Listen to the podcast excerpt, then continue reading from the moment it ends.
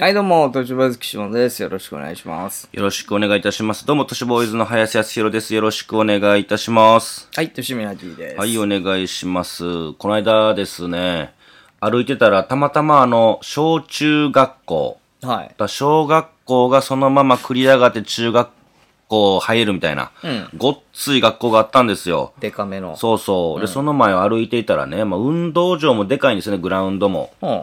で、そこで、習字うん、あるでしょ、なんかでっかい筆でもってさ、でっかい紙に習字書くみたいなやつやってたのよ。はいはいはね、なんかそれで競技でもってやるみたいな部活があってねはいはい、ぐーってやってあて、で、るねそれを、なんかその動画で撮って、送ってコンテストで入れるかどうかみたいなことやってたんですよ。い。ほおー、ええな、これすごいなと、東京でこんなん見られるんやと思って、はいはいはいなんか四国が強いっつうのはなんとなく分かってたんですけど、東京でもやるんだなと思って、うん見てたんですよ。うんほな、ポツポツポツポツ雨が降ってきて、んうわーって言って、こんな撮ってんのに、みたいな、こんだけ準備したのに、もうって言ってたから、そのまま、その校庭入っていって、グラウンド入っていって、う。うん。着物着てるんですよ、みんな。うん。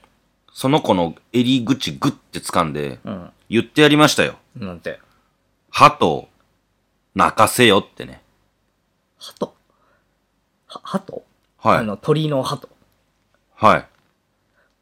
いや、もう、あの、不審者でしかないんですけど、はい。な、なんですか鳩泣かせよって。いやいや、あの、雨降ってて、自分たちが準備してきたものがすべてね、うん。それこそもう無に、キス、うん。瞬間ですから、それっていうのがまた晴れたらいいなと思ったから言ってやったんですよ。鳩泣かせよってね。な、鳩泣かせたら何が起そうこなるんんだでよ。すよ。これはですね、実は山形、福島、新潟、岐阜、愛知、奈良では、うん。鳩が鳴くと天気が良くなるなんて言われてるんですよ。うん。そして、雨が降っている最中だろうと、鳩が鳴けばやがて晴れるっていうふうに宮城では言われている。うん。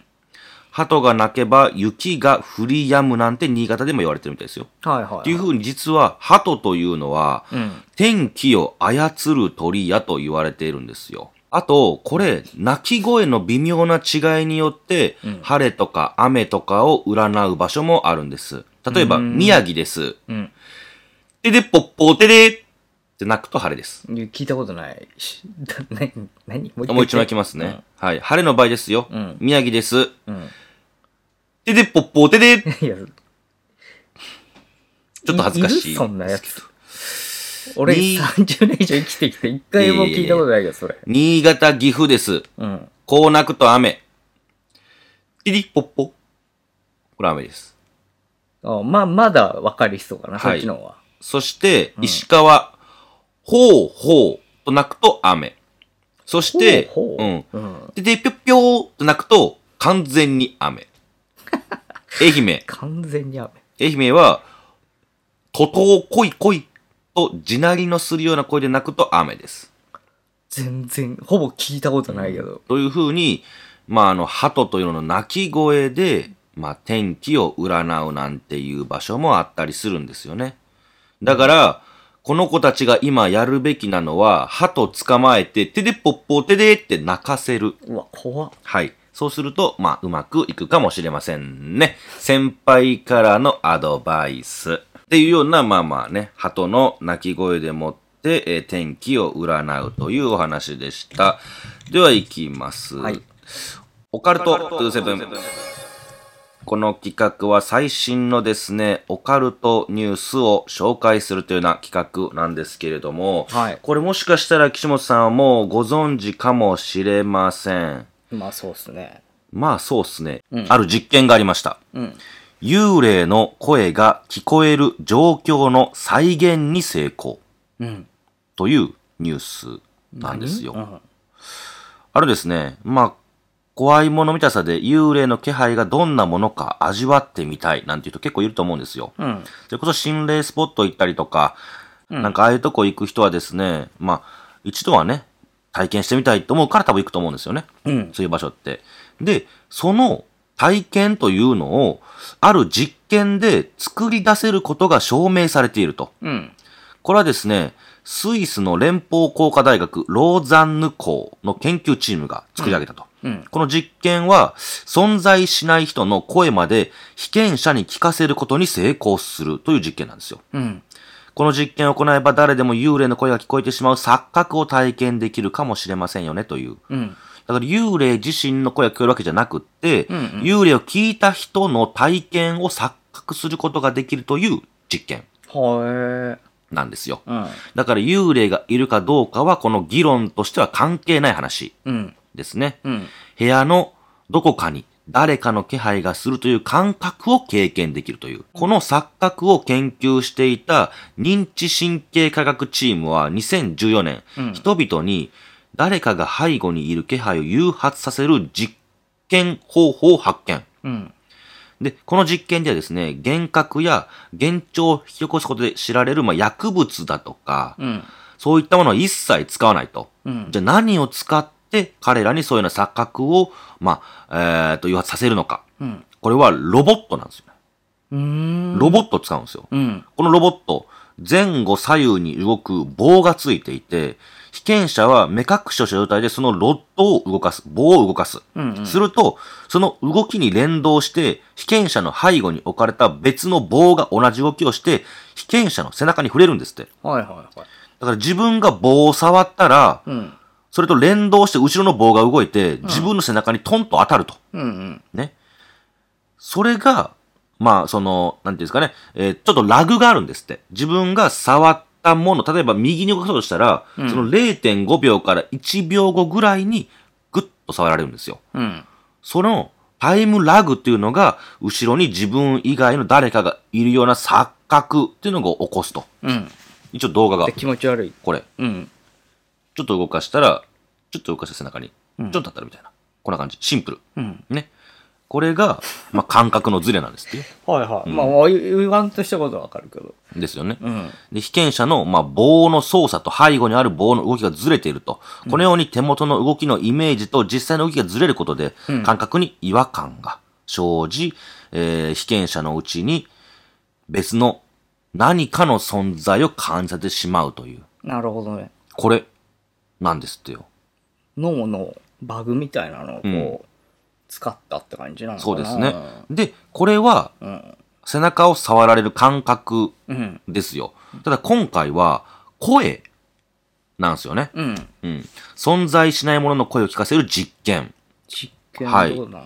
チームはですね、同じ実験を2回独立して行う。それっていうのが、両方とも24人の健康な一般男女。うん。 1回目は女性が17人、男性7人。うん。これ24人ですね。平均年齢25歳。うん。 2回目は女性13人、男性11人、平均年齢26歳、全員がフランス語が話せる。で、実験では、まあ、さっきのですね、同じロボットを使う。被験者は目隠しをして前後のロボットの間に座るんですね。うん。で、ここで棒の操作と動きがシンクロする条件と、うんあと0.5秒のタイムラグがある条件を用意すると。うん。いずれもですね、同じように、背後の棒は操作に応じて被験者の背中をタッチするんですよ。うん。で、実験中、被験者はヘッドホンを通してノイズの一種、ピンクノイズ、あの、ザーっはていはいいうは強い雨みたいなもんかな、うん。を聞かせると砂。嵐みたいそなうそうそうそう。さらにそのノイズの中に被験者自身の声、うん。もしくは他人の声のいずれかを紛れ込ませる。うん。紛れ込ませるのはフランス語の簡単な単語。うん。だからピング、ピンクノイズは3.5秒間続く。うん音声はノイズ開始の0.5秒から2.5秒の間にランダムに発生。うん。だから、棒の動きうん。のシンクロ、うん。プラス自分の声。うん。で、棒の動きのシンクロ、他人の声。うん。棒の動きにタイムラグ自分の声。棒の動きにタイムラグ他人の声の4パターンがあるんですね。なるほど。はいはい。これをランダムでうん。振り分ける、振り分けるんですよ。うん。で、63回一人当たりやるんですって。うん。そしたら、るな。うん。その中で、人の音声が入っていない時も、声が聞こえたかどうか、っていうのを調べるんですよね。うん。すると、面白いことに、棒の動きにタイムラグがあり、かつ他人の声がノイズに紛れ込む条件で参加していた被験者は、実際には誰の声も入っていないノイズに対して、うん。人の声が聞こえたと報告する割合が高くなっていたと。ほうほうほうほだから被験者は存在しないはずの幽霊のような声を聞いていたということなんですよねう。。なるほど。うん。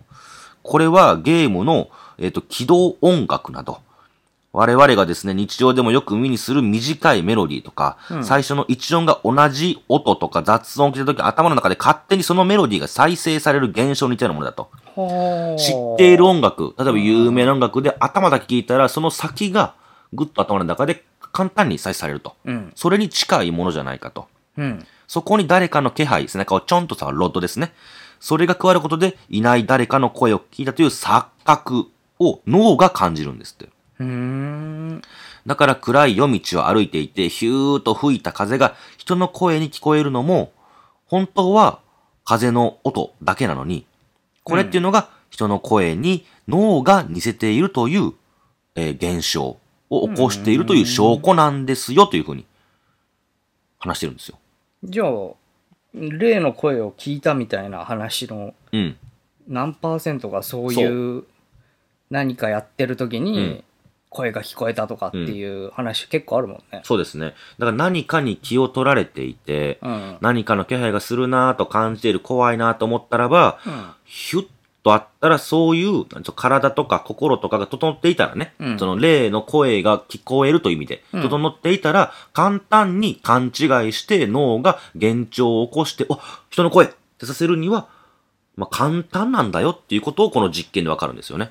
そのさ、うん例の声ってさ、うん。長文じゃないんだもんね。うん、そう、短い。短いんだもんうんね、。短いです。簡単な、しかも、フランス語って書いてるんそで。れさ、うん。そう、それ、もしかしたら例の声ってさ、うん対談とかだとさ、うん助けてとかさ、ああ、あるね。なんか、多いとかね。多いとか、うんあの、なんか殺すみたいなのとかさ、あはいはいなんか怖い言葉単語ばっかりだよね。単語ばっかりってことは、それなんかね。って思っちゃうよね。うん。うん。で、その長文ってあんまり聞かないもんね。うんしっかりした、その文章の言葉というか。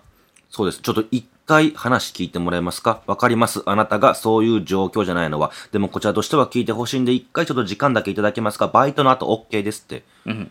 言わないもの。 いや、まあまあ、うん俺それは怖いと思う けど、階段としても。本当ですか。いや、まあでもこういう風にですね、実験をしているんですよ。うーん簡単にこういう状況を生み出せますよっていうのをうん部屋の中でもって、しかも24人という多くの方を使って、60数回セッションを行っていて、何度も何度も何度も繰り返していけば、あれこれってっていうまのあ、。それやられて60回やったら、んちょっと頭おかしくなる感じする し、まあ確かにね。うん、で、こういう実験って知ってやるとさ、逆にちょっと心もさ、まあそうだよな聞こえてきちゃうかも寄っってて。っちゃうよねそっちうにん、ね、思っちゃうよね。なんですってよ。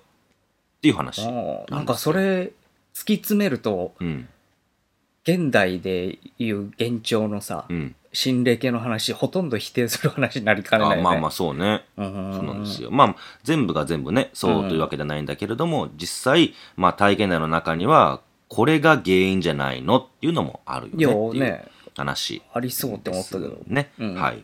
続いてですね、なんかね、これすごいなと思ったのが、僕はあの、テレビを見ていたんです。うん水曜日のダウンタウン。僕大好きなんで、もう毎週見てるんですよ。うん見ていたらですね、うんまああの、スタジオトークの時に、ゆうちゃみさん、ギャルの、ゆうちゃみああーはい、はい、ゆうちゃみさんね、あの、えーと、格闘家とお付き合いしてる、うんうんゆうちゃみさんうんがですね、なんか、えっていうようなコメント残したんですよ。うんそれっていうのが、霜降り明星の粗品さんがプレゼンターとして登場して、マジで死ぬかと思ったエピソードを誰でも一つは持ってる説第2弾うんっていうものを、まあ、提唱してたと。はいはいはそしたらそのスタジオトークの中で、ゆうちゃみさんがですね、いや、マジで死ぬかと思ったんですよってエピソードを披露するんですね。いうんゆうちゃみさんが高校生の頃、学習塾へ向かうために急いで道路を横断しようとした。ところが、渡る直前に、まあ、本名のね、うんユナと呼ばれて、えっ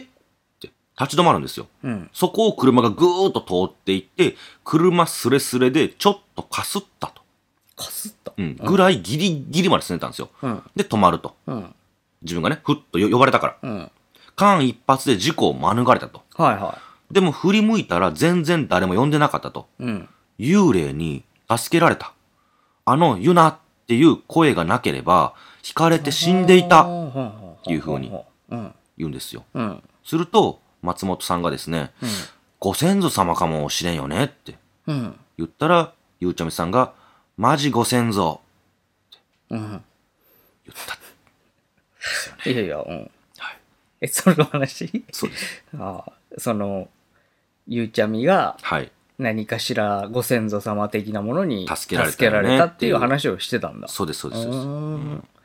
ま、まあ、マジご先祖なんじゃないだから。じいちゃみ、ばあちゃみみたいなこと言ってましたね。スタジオでは確かね。なんだけれども。も。そうそうなんですよ。っていうふうに話していて、そのちょっと聞いてて、あれと思って。うんう。ん、ゆまうあちゃみまさあ、んでがも。こういう話は結構あるね。うんなんか、で本当に九死に一生やだけこれは。をうん僕がなぜ今回話したかっていうと、うん前回の実験とちょっとこれ、リンクするリンクしてないかなと思ったりするんですよ。ほう今回の件に関しては、車がぐーっと通ったっていうんですよ、うんうんで、こういうのって多すぎない多すぎるなんか車がぐーっと通って、なんか呼ばれたと思って、ふっと止まったら、ん車がバーっと行って助かった、みたいな。うん。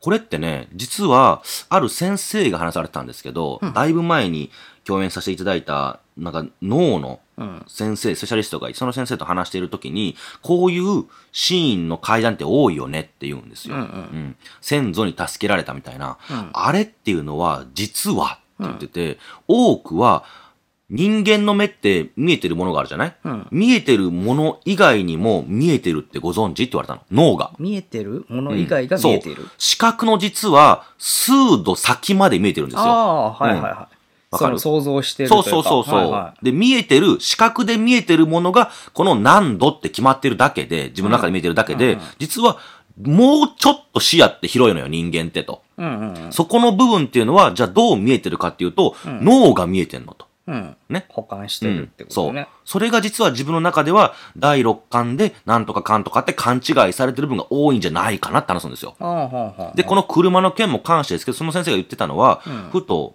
前を見ている。で、なんか呼び止められた気がして、ふっと立ち止まったら車がぐーっと行く。これっていうのも実は、うんこの見えていないけど脳が見えている、うんこの数度の部分で見えているんだよと。うんで、脳がこのマスなら危ないぞということで、体危険信号をぐっと与える。うん。その時に、幻聴幻覚が聞こえやすくなってる、見やすくなってるんだよって言うんですよね。えー、なんでなんだろうね。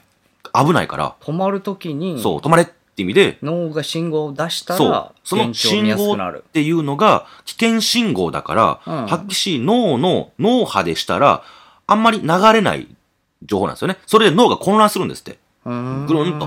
おおーいって急に頭の中で大声出された感じ。うんうん。だから脳が混乱して、幻聴幻覚を見せてしまう。うーん。だからその、飛び込もうと思った電車の中になんか人がおったとか、うん。ね。うん。例えばだけれども、さっきみたいなケース、車がぐーっと横切っていって、先になんか変な人がいたとか、うん。声が聞こえたと今回みたいなね。うん。それっていうのは実は脳が危険信号を送っていて錯覚なんじゃないかっていうふうに。うーん話されたんですよはいはで、これってさっきにすごい近いなと思っていて、い。うんうん。意図せぬところで声が聞こえるとかね。なんか何かしらのタイミングで声が聞こえる。うんうんこういう、なんていうんですかね、その、ちょんと触られるタイムラグがあるみたいな、えっ、と、ノイズの中に声が入る。うん自分の声、他人の声みたいな、そういったなんか状況下の中にいると、うん。声が聞こえるっていうのも、その中にも含まれるんじゃないかと思ったのよ。その車の中で、端にちょっと実は見えているんだけど見えてないみたいな。はい。自分の中ではね。はいはいそれを助けるために声が聞こえるっていうのも、うんこれもなんかそういう意識がない、うん。意識下ではないところで起きる体の不思議みたいな。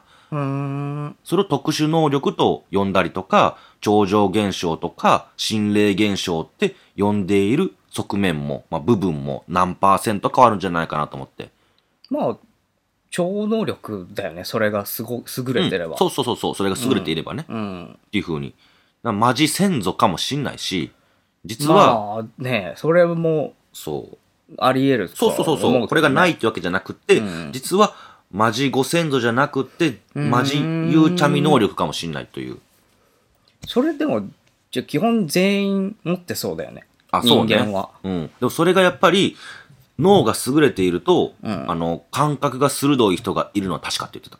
うーん。あの、本当に見えてないものが、絶対人間の視野じゃ見えてないっしょっていうのが見えてる人がいると。うんそれはなんか、スポーツ選手とかいね。るよね、スうポんーツ選手もなんねか。イーグルアイでしたっけ、うんね、上から見てるみたいな感じで見たりとか、うん、なんかそういう感覚っていうのは多分、おお自分たち、まあ、脳を調べているものでも分かんないとそころ。こまでもう分かってんならさ、うんそこをさものすごい発達させるなんかえ薬とかさうん。電気怖いこと電言って気信号とか分かんないけど電気的なことをやったらさ、うん。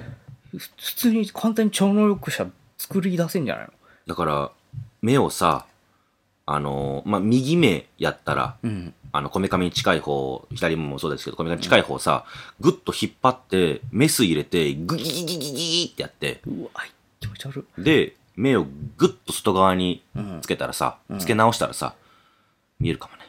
それまあでも整形だよなはい。